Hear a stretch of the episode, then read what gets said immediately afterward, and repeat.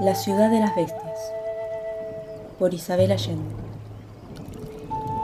Capítulo 9 La gente de la neblina. Esa noche colgaron las hamacas entre los árboles y César Santos asignó los turnos de dos horas cada uno para montar guardia y mantener el fuego encendido.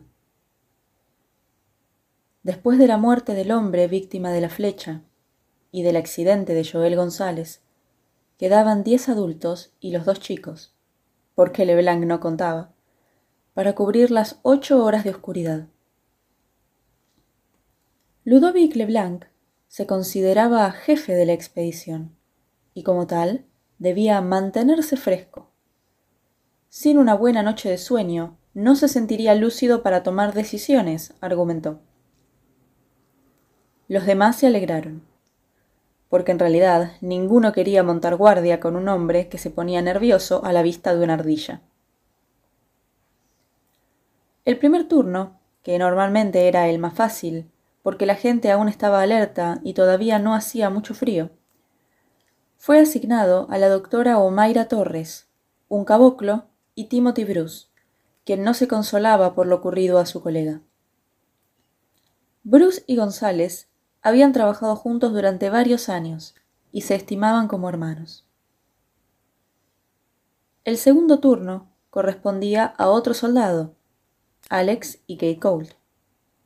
El tercero a Matuwe, César Santos y su hija Nadia.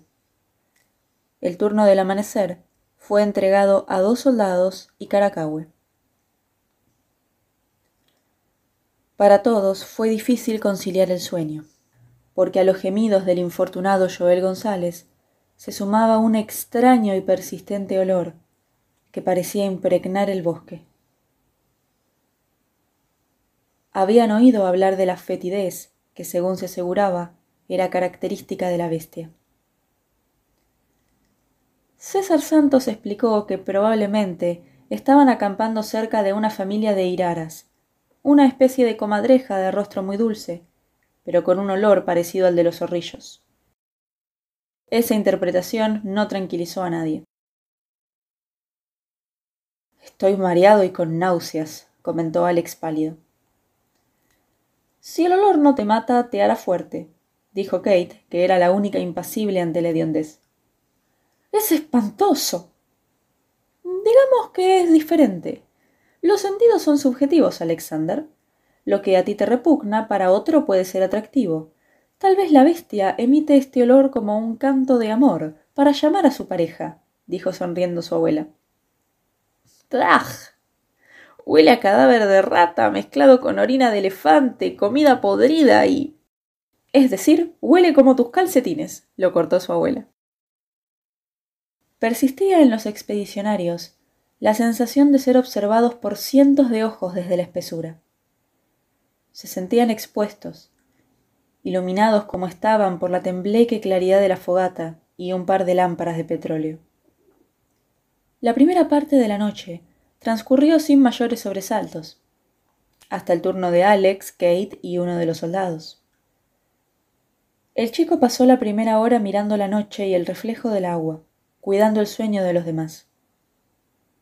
Pensaba en cuánto había cambiado en pocos días Ahora podía pasar mucho tiempo quieto y en silencio, entretenido en sus propias ideas, sin necesidad de sus juegos de video, su bicicleta o la televisión como antes. Descubrió que podía trasladarse a ese lugar íntimo de quietud y silencio que debía alcanzar cuando escalaba montañas. La primera lección de montañismo de su padre había sido que mientras estuviera tenso, ansioso o apurado, la mitad de su fuerza se dispersaba. Se requería calma para vencer a la montaña. Podía aplicar esa lección cuando escalaba, pero hasta ese momento de poco le había servido en otros aspectos de su vida. Se dio cuenta de que tenía muchas cosas en las cuales meditar, pero la imagen más recurrente era siempre su madre. Si ella moría, siempre se detenía allí. había decidido no ponerse en ese caso, porque era como llamar a la desgracia. Se concentraba, en cambio, en enviarle energía positiva. Era su forma de ayudarla. De súbito, un ruido interrumpió sus pensamientos. Oyó con toda nitidez unos pasos de gigante aplastando los arbustos cercanos. Sintió un espasmo en el pecho, como si se ahogara. Por primera vez desde que perdiera los lentes en el recinto de Mauro Carías, los echó de menos, porque su visión era mucho peor de noche. Sosteniendo la pistola con ambas manos para dominar su temblor, tal como había visto en las películas, esperó sin saber qué hacer. Cuando percibió que la vegetación se movía muy cerca, como si hubiera un contingente de enemigos agazapados, lanzó un grito estremecedor, que sonó como sirena de naufragio y despertó a todo el mundo. En un instante, su abuela estaba a su lado empuñando un rifle. Los dos se encontraron frente a frente, con la cabezota de un animal que al principio no pudieron identificar. Era un cerdo salvaje, un gran jabalí. No se movieron, paralizados por la sorpresa. Y eso lo salvó, porque el animal, como Alex, tampoco veía bien en la oscuridad. Por suerte, la brisa corría en dirección contraria, así es que no pudo olerlos. César Santos fue el primero en deslizarse con cautela de su hamaca y evaluar la situación, a pesar de la pésima visibilidad. Nadie se mueva, ordenó casi en un susurro para no atraer al jabalí. Su carne es sabrosa y habría alcanzado para festejar durante varios días. Pero no había luz para disparar, y nadie se atrevió a empuñar un machete y arremeter contra tan peligroso animal. El cerdo se paseó tranquilo entre las hamacas, olisqueó las provisiones que colgaban de cordeles para salvarlas de ratas y hormigas, y finalmente asomó la nariz en la carpa del profesor Ludovic Leblanc, quien estuvo a punto de sufrir un infarto del susto. No quedó más remedio que aguardar a que el pesado visitante se aburriera de recorrer el campamento y se fuera, pasando tan cerca de Alex que éste hubiera podido estirar la mano y tocar su erizado pelaje. Después que se disipó la tensión y pudieron bromear, el muchacho se sintió como un histérico por haber gritado de esa manera. Pero César Santos le aseguró que había hecho lo correcto.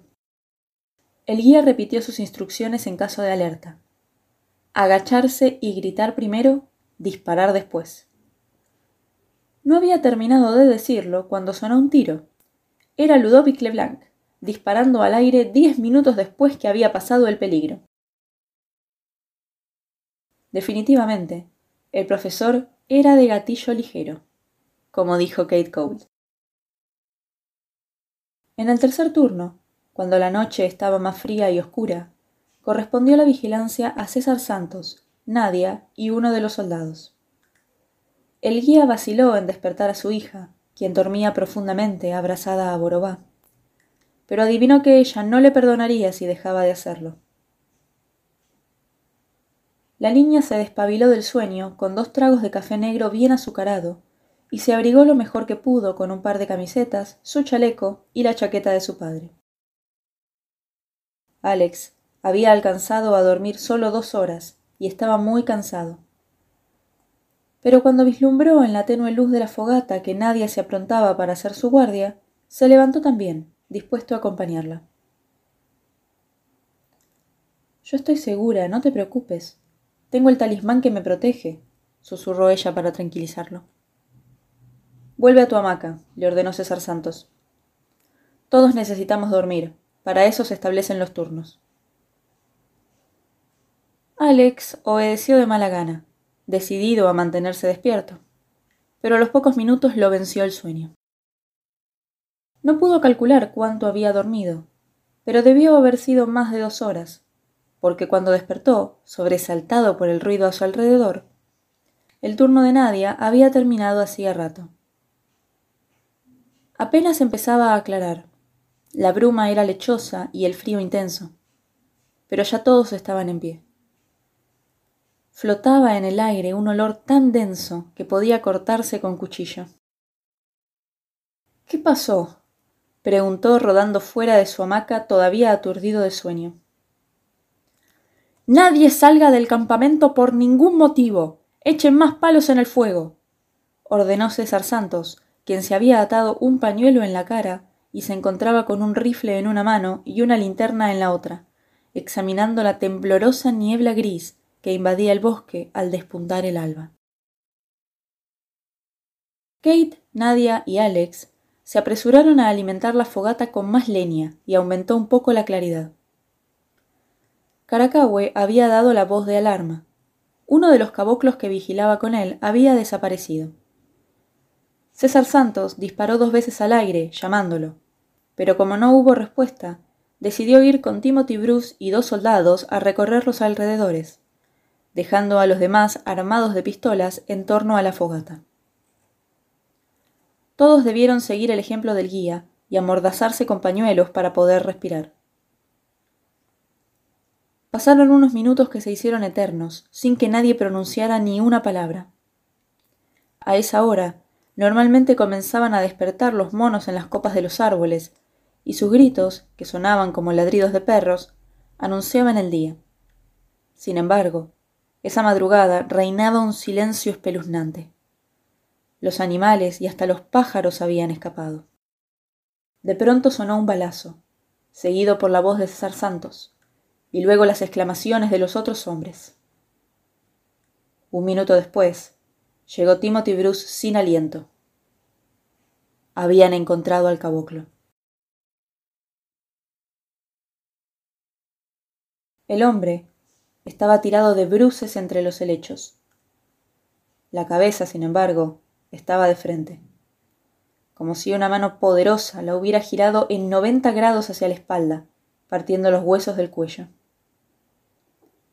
Tenía los ojos abiertos, y una expresión de absoluto terror deformaba su rostro. Al volverlo, vieron que el torso y el vientre habían sido destrozados con tajos profundos había centenares de extraños insectos, garrapatas y pequeños escarabajos sobre el cuerpo. La doctora Omaira Torres confirmó lo evidente. Estaba muerto.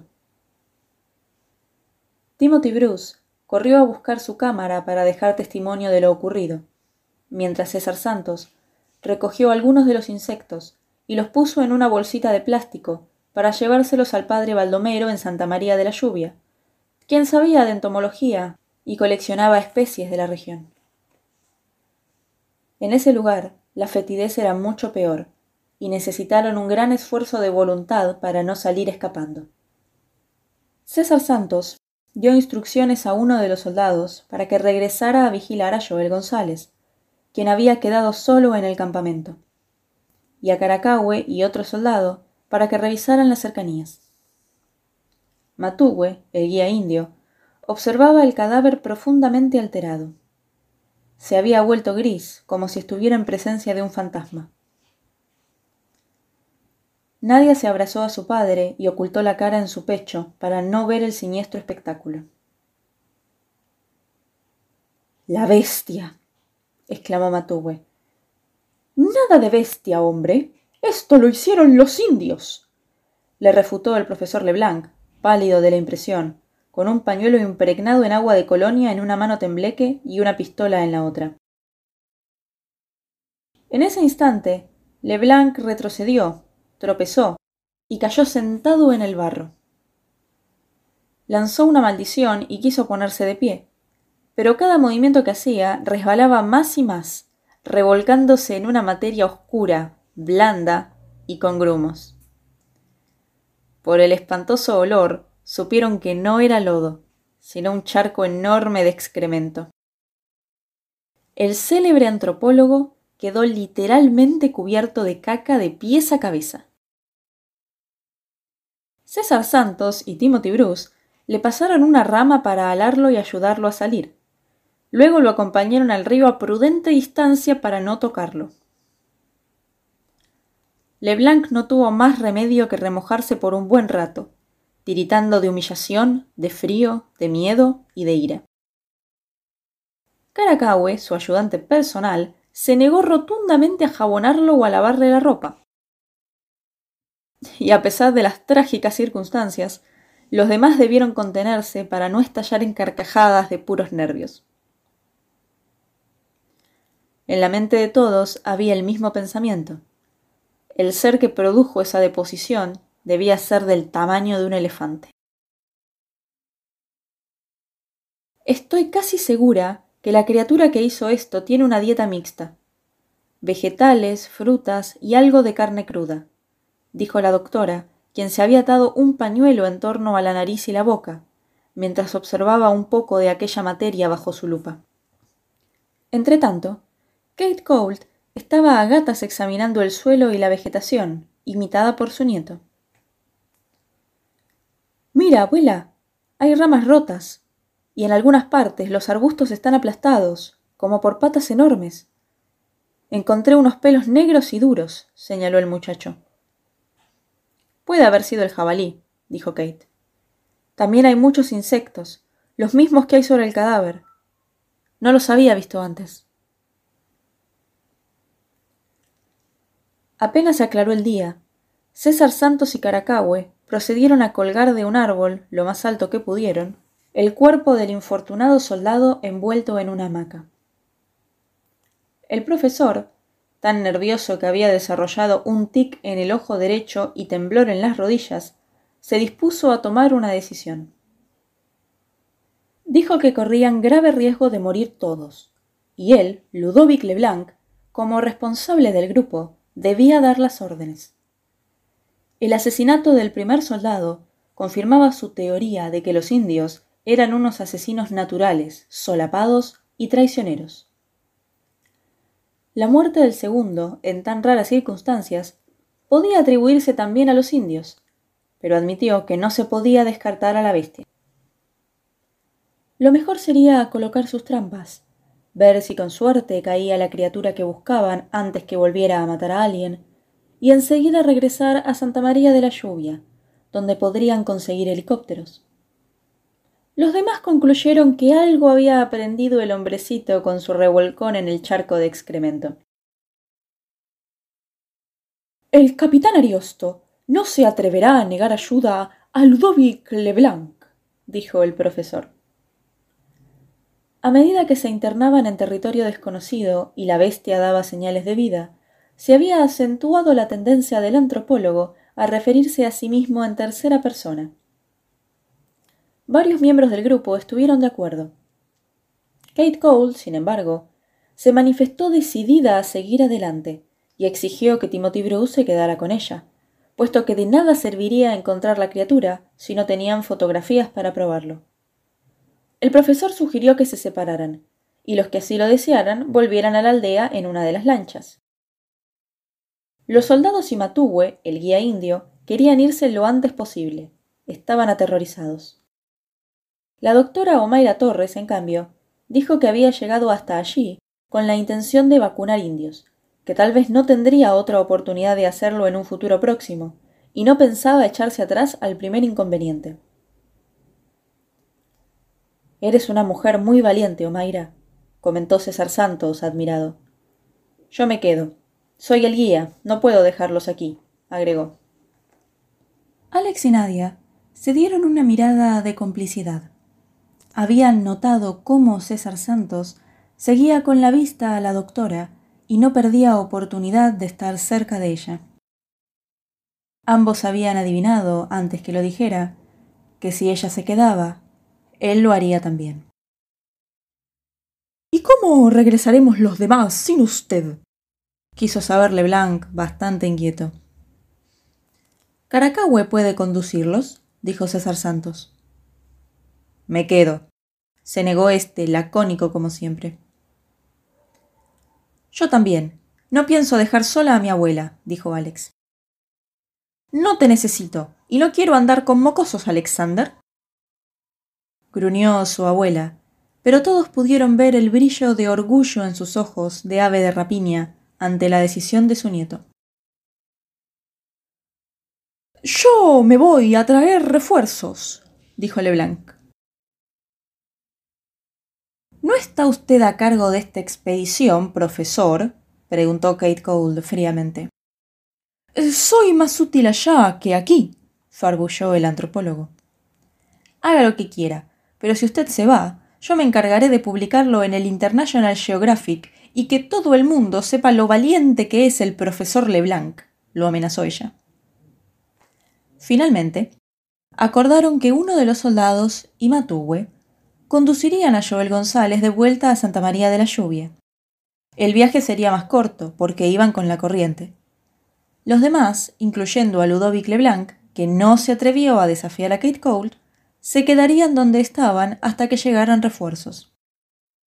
A media mañana todo estuvo listo. Los expedicionarios se despidieron, y la lancha con el herido emprendió el regreso. Pasaron el resto de ese día y buena parte del siguiente, instalando una trampa para la bestia según las instrucciones del profesor Leblanc. Era de una sencillez infantil. Un gran hoyo en el suelo, cubierto por una red disimulada con hojas y ramas. Se suponía que, al pisarla, el cuerpo caería al hueco, arrastrando la red. Al fondo del pozo había una alarma de pilas, que sonaría de inmediato para alertar a la expedición. El plan consistía en aproximarse antes que la criatura lograra desenredarse de la red y salir del hueco, y dispararle varias cápsulas de un poderoso anestésico capaz de dormir a un rinoceronte. Lo más arduo fue cavar un hoyo tan profundo como para contener a una criatura de la altura de la bestia. Todos se turnaron con la pala, menos Nadia y Leblanc. La primera porque se oponía a la idea de hacer daño a un animal, y el segundo porque estaba con dolor de espalda. El terreno resultó muy diferente de lo que el profesor creía cuando diseñó su trampa cómodamente instalado en un escritorio en su casa, a miles de millas de distancia. Había una costra delgada de humus, más abajo, una dura maraña de raíces, luego arcilla resbaladiza como jabón, y a medida que cavaban, el pozo iba llenándose de un agua rojiza, donde nadaban toda suerte de animalejos. Por último, desistieron, vencidos por los obstáculos. Alex sugirió utilizar las redes para colgarlas de los árboles mediante un sistema de cuerdas y poner una carnada debajo. Al aproximarse la presa para apoderarse del cebo, sonaba la alarma, y de inmediato le caía la red encima. Todos, menos Leblanc, consideraron que en teoría podía funcionar, pero estaban demasiado cansados para probarlo y decidieron postergar el proyecto hasta la mañana siguiente. Espero que tu idea no sirva, Jaguar, dijo Nadia.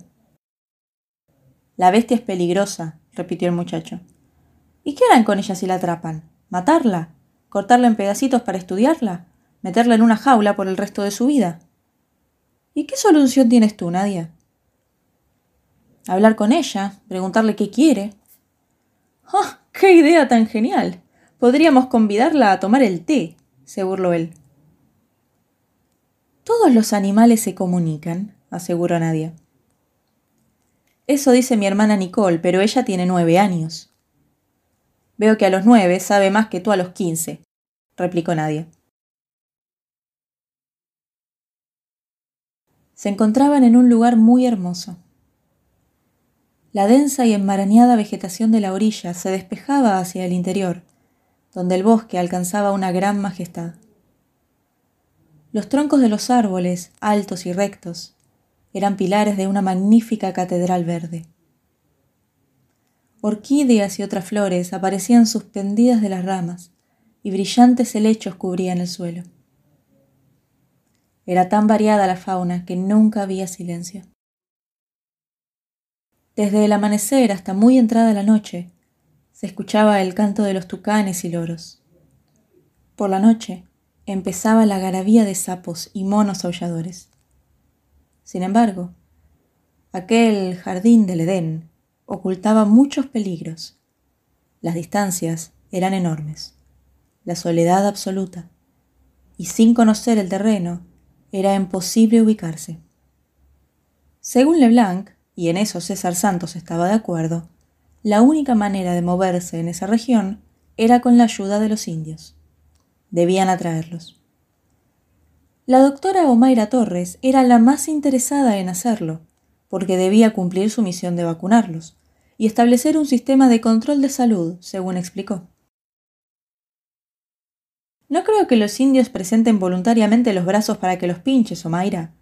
No han visto una aguja en sus vidas, sonrió César Santos. Entre ambos había una corriente de simpatía, y para entonces se trataban con familiaridad. Les diremos que es una magia muy poderosa de los blancos, dijo ella guiñándole un ojo. Lo cual es totalmente cierto, aprobó César Santos. Según el guía, había varias tribus en los alrededores que seguro habían tenido algún contacto, aunque breve, con el mundo exterior. Desde su avioneta había vislumbrado algunos yabonos, pero como no había dónde aterrizar por esos lados, se había limitado a señalarlos en su mapa. Las chozas comunitarias que había visto eran más bien pequeñas, lo cual significaba que cada tribu se componía de muy pocas familias. Según aseguraba el profesor Leblanc, quien se decía experto en la materia. El número mínimo de habitantes por Yabono era de alrededor de 50 personas. Menos no podrían defenderse de ataques enemigos. Y rara vez sobrepasaba los 250. César Santos sospechaba también la existencia de tribus aisladas, que no habían sido vistas aún, como esperaba la doctora Torres, y la única forma de llegar hasta ellas sería por el aire deberían ascender a la selva del altiplano, a la región encantada de las cataratas, donde nunca pudieron llegar los forasteros antes de la invención de aviones y helicópteros. Con la idea de atraer a los indios, el guía amarró una cuerda entre dos árboles y de ella colgó algunos regalos collares de cuentas, trapos de colores, espejos, chucherías de plástico. Reservó los machetes, cuchillos y utensilios de acero para más tarde, cuando comenzaran las verdaderas negociaciones y el trueque de regalos. Esa tarde, César Santos intentó comunicarse por radio con el capitán Ariosto y con Mauro Carías en Santa María de la Lluvia, pero el aparato no funcionaba. El profesor Leblanc se paseaba por el campamento, furioso ante esta nueva contrariedad, mientras los demás se turnaban tratando en vano de enviar o recibir un mensaje. Nadia, se llevó a Alex aparte para contarle que la noche anterior, antes que el soldado fuera asesinado durante el turno de Caracahue, ella vio al indio manipulando la radio. Dijo que ella se acostó cuando terminó su vigilancia, pero que no se durmió de inmediato, y desde su hamaca pudo ver a Caracahue cerca del aparato. ¿Lo viste bien, Nadia? No, porque estaba oscuro, pero los únicos que estaban en pie en ese turno eran los dos soldados y él. Estoy casi segura que no era ninguno de los soldados, replicó ella. Creo que Caracahue es la persona que mencionó Mauro Carías. Tal vez parte del plan es que no podamos pedir socorro en caso de necesidad. Debemos advertir a tu papá, determinó Alex. César Santos no recibió la noticia con interés. Se limitó a advertirles que antes de acusar a alguien debían estar bien seguros. Había muchas razones por las cuales un equipo de radio tan anticuado como ese podía fallar. Además, ¿qué razón tendría Caracahue para descomponerlo? Tampoco a él le convenía encontrarse incomunicado. Los tranquilizó diciendo que dentro de dos o tres días vendrían refuerzos. No estamos perdidos, solo aislados, concluyó. ¿Y la bestia, papá? preguntó Nadia inquieta. No sabemos si existe, hija. De los indios, en cambio, podemos estar seguros. Tarde o temprano se aproximarán y esperemos que lo hagan en son de paz. En todo caso, estamos bien armados. El soldado que murió tenía un fusil, pero no le sirvió de nada, refutó Alex. Se distrajo. De ahora en adelante tendremos que ser mucho más cuidadosos. Desgraciadamente, somos solo seis adultos para montar guardia. Yo cuento como un adulto, aseguró Alex. Está bien, pero nadie no. Ella solo podrá acompañarme en mi turno, decidió César Santos. Ese día, Nadia descubrió cerca del campamento un árbol de urucupod. Arrancó varios de sus frutos, que parecían almendras peludas, los abrió y extrajo unas semillitas rojas del interior. Al apretarlas entre los dedos, mezcladas con un poco de saliva, formó una pasta roja con la consistencia del jabón, la misma que usaban los indios junto con otras tinturas vegetales para decorarse el cuerpo. Nadia y Alex se pintaron rayas, círculos y puntos en la cara. Luego se ataron plumas y semillas en los brazos. Al verlos, Timothy Bruce y Kate Cold insistieron en tomarle fotos, y Omaira Torres en peinar el cabello rizado de la chica y adornarlo con minúsculas orquídeas. César Santos, en cambio, no lo celebró. La visión de su hija decorada como una doncella indígena pareció llenarlo de tristeza. Cuando disminuyó la luz, calcularon que en alguna parte el sol se aprestaba a desaparecer en el horizonte, dando paso a la noche. Bajo la cúpula de los árboles rara vez aparecía. Su resplandor era difuso, filtrado por el encaje verde de la naturaleza. Solo a veces, donde había caído un árbol, se veía claramente el ojo azul del cielo. A esa hora, las sombras de la vegetación comenzaban a envolverlos, como un cerco. En menos de una hora, el bosque se tornaría negro y pesado. Nadia pidió a Alex que tocara la flauta para distraerlos, y durante un rato, la música, delicada y cristalina, invadió la selva. Borobá, el monito, seguía la melodía, moviendo la cabeza al compás de las notas. César Santos y la doctora Omaira Torres, en cuclillas junto a la fogata, estaban asando unos pescados para la cena. Kate Cold, Timothy Bruce y uno de los soldados se dedicaban a afirmar las carpas y proteger las provisiones de los monos y las hormigas. Caracahue y el otro soldado, armados y alertas, vigilaban. El profesor Leblanc dictaba las ideas que pasaban por su mente en una grabadora de bolsillo, que siempre llevaba a mano para cuando se le ocurría un pensamiento trascendental que la humanidad no debía perder, lo cual ocurría con tal frecuencia que los muchachos fastidiados esperaban la oportunidad de robarle las pilas. Como a los quince minutos del concierto de flauta, la atención de Borobá cambió súbitamente de foco. El mono comenzó a dar saltos, tironeando la ropa de su ama, inquieto. Al principio nadie pareció ignorarlo, pero el animal no la dejó en paz hasta que ella se puso de pie, después de atisbar hacia la espesura. Ella llamó a Alex con un gesto, guiándolo lejos del círculo de luz de la fogata, sin llamar la atención de los otros. Shh, dijo, llevándose un dedo a los labios. Todavía quedaba algo de claridad diurna, pero casi no se distinguían colores. El mundo aparecía en tonos de gris y negro. Alex se había sentido constantemente observado desde que saliera de Santa María de la Lluvia.